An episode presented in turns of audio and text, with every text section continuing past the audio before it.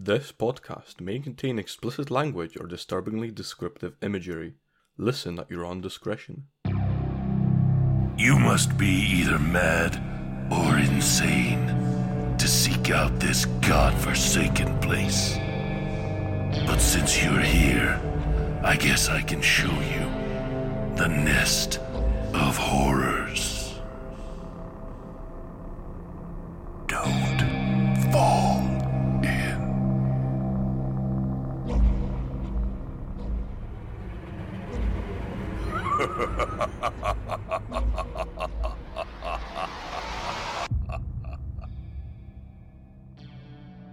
Today's story has been pulled out of the nest by C.B. Jones, and it's entitled The Wrong Babysitter. Narrated by Robin Regalado, Liam Houle, Kenzie Mayne, and EurasianRob.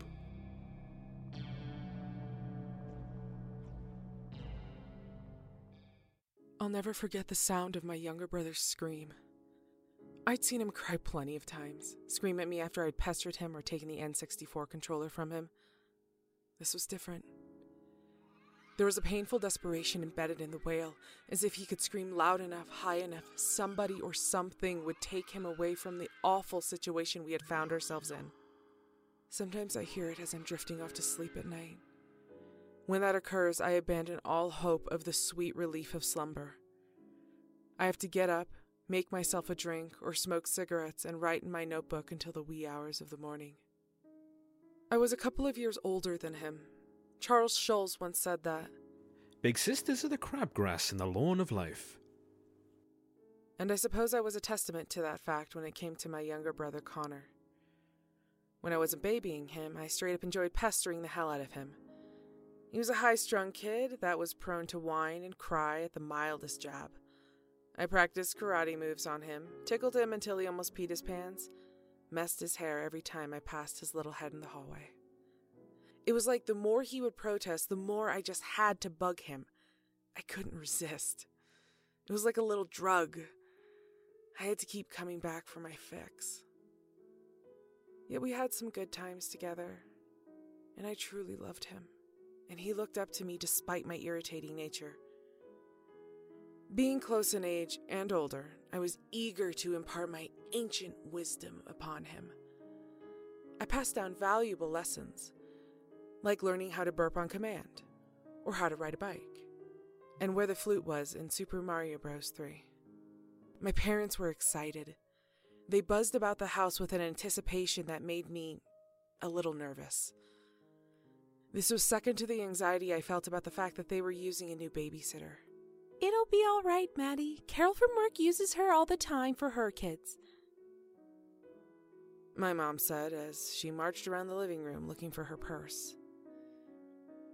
But her kids are perfect little angels. What if Connor starts throwing a fit or something? What if she's mean? Why can't Mrs. Penny watch us?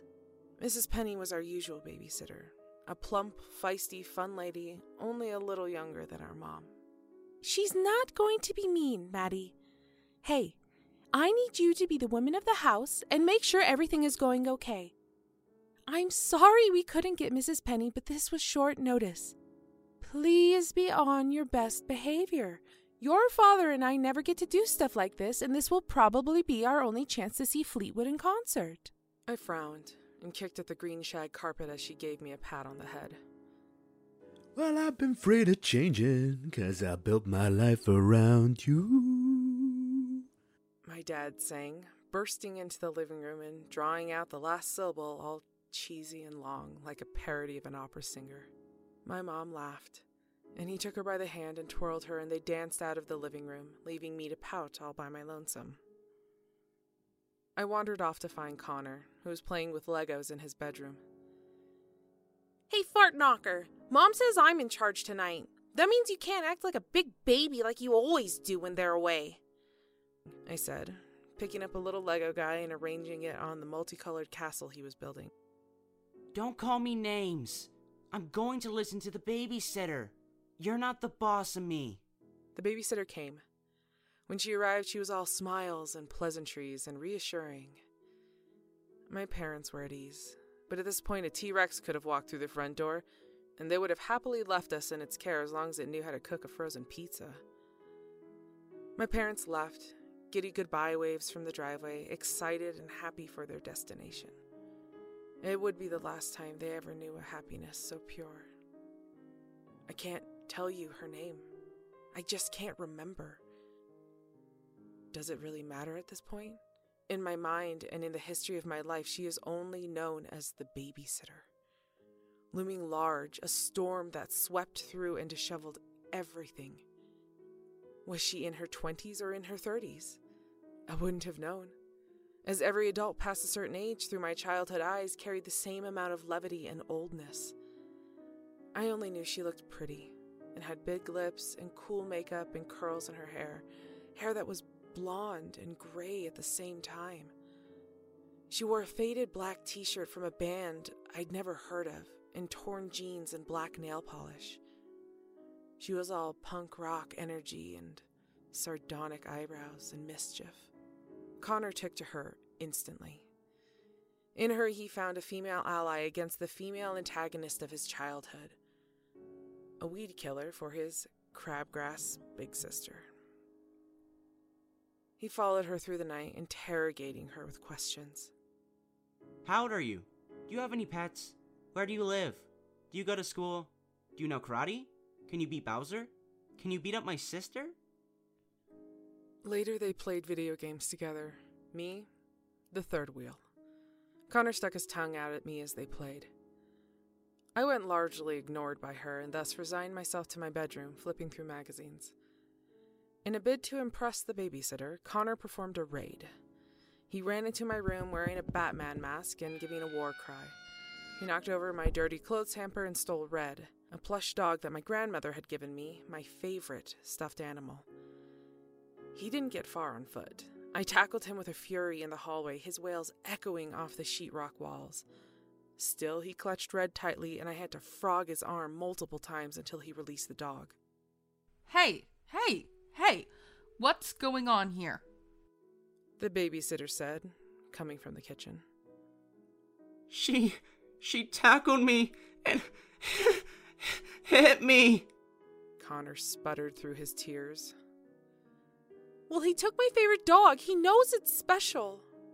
My arm hurts. Why don't both of you separate for a while? The pizza's in the oven, and when it's done, you two can kiss and make up. Ew, I said. I hate her. Connor growled and got up and ran down the hall and sat at the dining room table and put his head down and started his long, fake cry. I sulked over to the recliner in the living room and turned on the TV. The babysitter went into the kitchen and got out some plates and checked on the pizza. I turned up the volume on the TV to try and drown out my brother's fake crying. Hey, I have an idea. Do you two want to play a game? The winner will get a prize. The babysitter said as she stepped in the living room. I noticed that she gave Connor a look of disgust as she walked past him from the kitchen. I could have sworn I heard her mumble something like, Shut up, or Silence. He looked up from the table with interest, his tears long dried, and a red imprint on his face from resting it on the table. What kind of prize? He asked. A special one, she said and smiled. I can still see that smile. The way her chin was tilted downward and her forehead seemed to bulge out, with her eyebrows furrowed. So, do y'all want to play? Sure! Whatever, I grumbled. The babysitter slid into the middle of the room with all the panache of a ringleader at the circus. This game, she said as she picked up an ottoman and hoisted it over her head, is called The Floor is Lava. She set the ottoman in between the dining room table, which overlooked the living room, and the plaid couch in front of the TV. Maddie, you must make it over to where Connor is, and he must make it over to where you are. And remember, the floor is lava, so you mustn't touch the ground. It was a pretty good distance from the recliner to the couch. I figured I could easily make it there with a good leap. I stood up and steadied my legs on the arms as it rocked under my weight like a rowboat. The babysitter leaned against the wall at the back of the living room underneath the large Thomas Kinkade painting and watched the game unfold. This is a game that you both can win. She said. The lights in the room flickered. The green shag carpet glowed orange, and the smell of ashes and saunas filled the air. In an instant, it was gone. Everything was back to normal. Did you see that? I asked. The floor is lava. The babysitter said flatly. Connor had made it to the ottoman. His eyes were big. I took my leap from the recliner and landed into the arms of the couch with my knees. I figured he had about six feet from the ottoman to the couch. Getting to the recliner was going to be a different story. The lights flickered again, darkness punctuated by the flaming floor. Tendrils of flame lapped at the legs of the furniture and steam hissed. The ground bubbled like cheese on a pizza, and a small spark of molten rock landed on my forearm, burning for an instant. I was stricken by fear and sunk into the couch.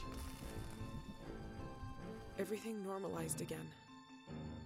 I I don't want to play anymore. Maddie can win.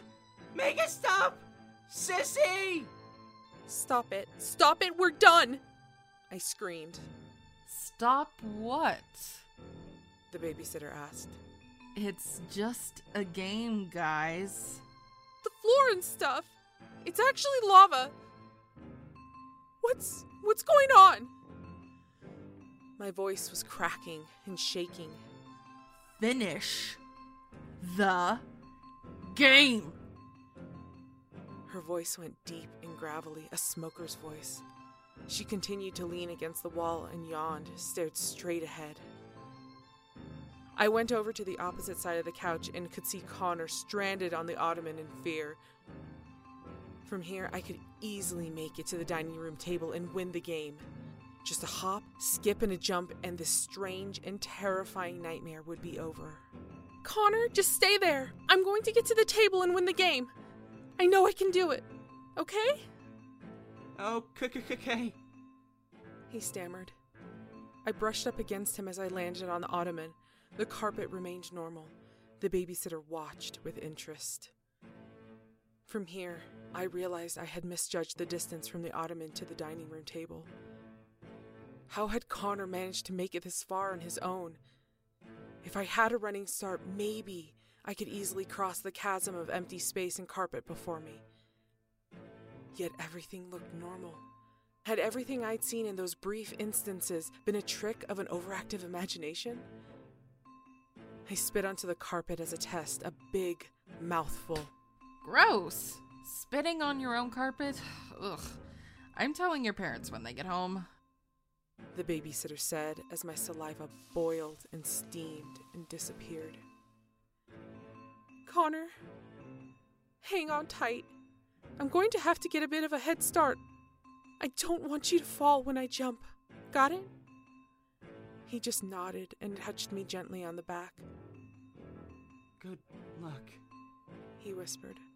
I could feel the ottoman rock and buck behind me as I shoved off. For that moment, when I was airbound, I was petrified with fear, not only for my own self, but for Connor. I had visions of him tumbling off the ottoman into the lava below, all because of my running leap. I landed on a dining room chair and it toppled over as I skittered directly onto the table with my momentum. Connor remained safe and sound on his ottoman island. I win! I win! Game over! Nuh uh uh. I told you that this was a game both of you could win. Connor has to get to the recliner. Then the game will be over. That's not fair! You stupid bitch! I screamed at the babysitter. She laughed. It wasn't the cackle of a villain, but a very human and annoying laugh. The kind you might make fun of and mock if you heard it in public. It's only a game. She gently said. It's supposed to be fun. She made a frowny face. Well, we are done playing your stupid game, I said. Just stay there, Connor. We'll wait here until Mom and Dad get home and kick this crazy bitch out of our house. You're done when I say you're done. the babysitter said in a low and gravelly voice. The voice that couldn't have belonged to her, the voice that came from somewhere deep in her chest. The room went dark and orange and sulfuric and hot. Sweat beaded on our faces. The ottoman began to sink into the lava, flames lapping at the sides. Connor screaming, Jump!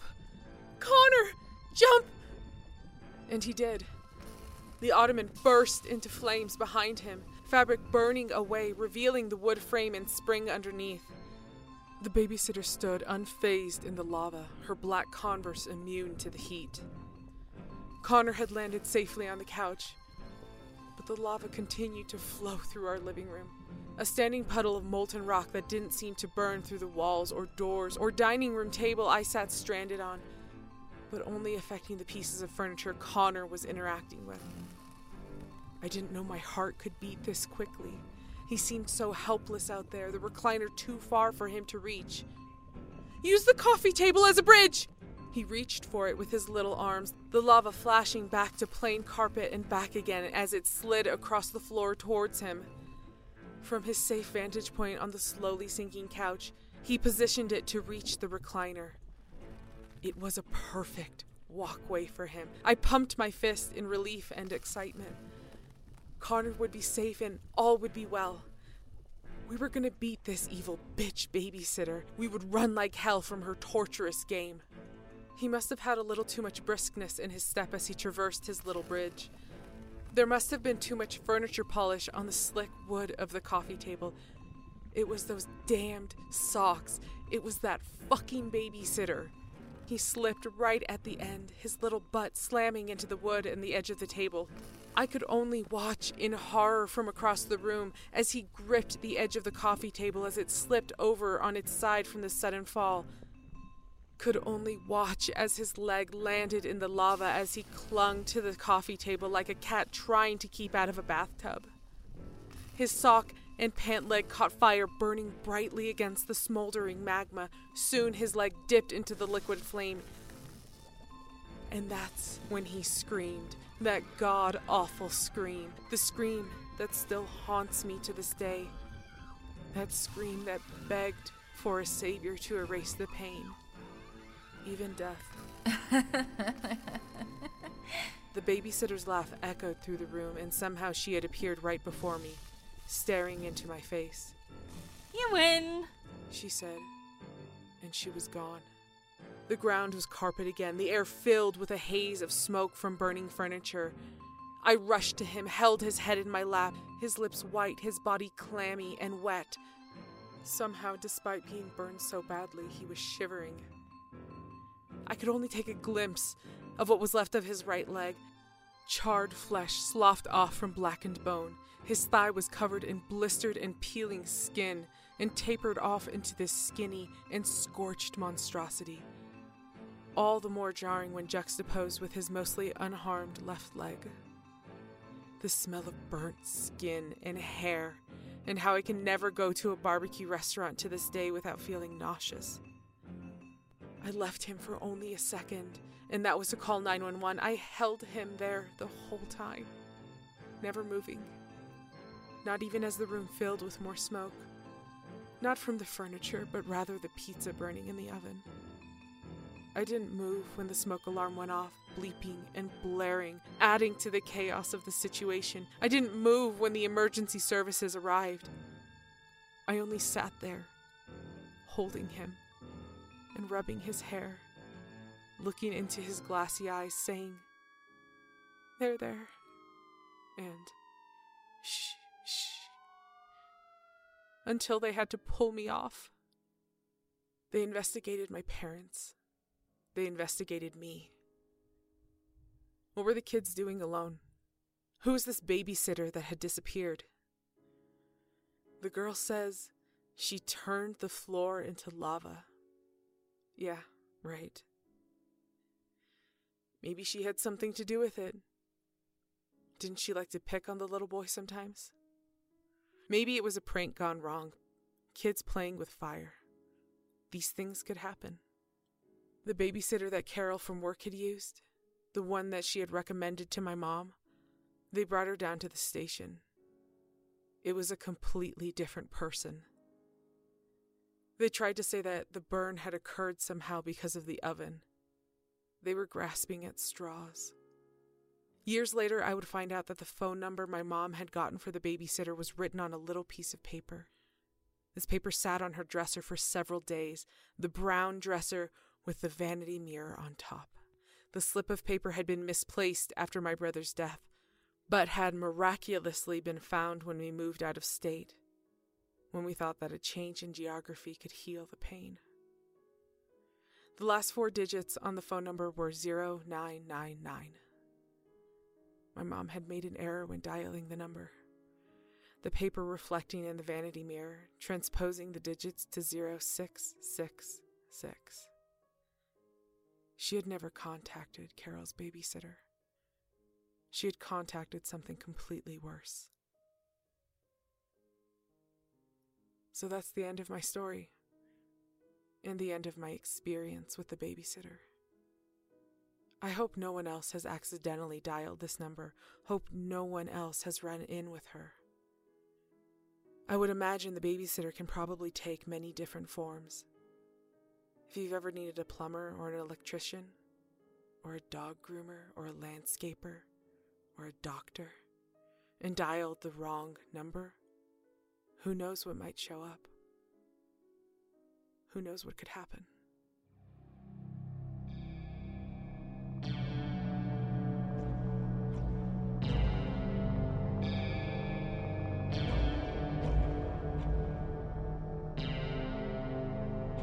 Hope you enjoyed this episode and will join us for more.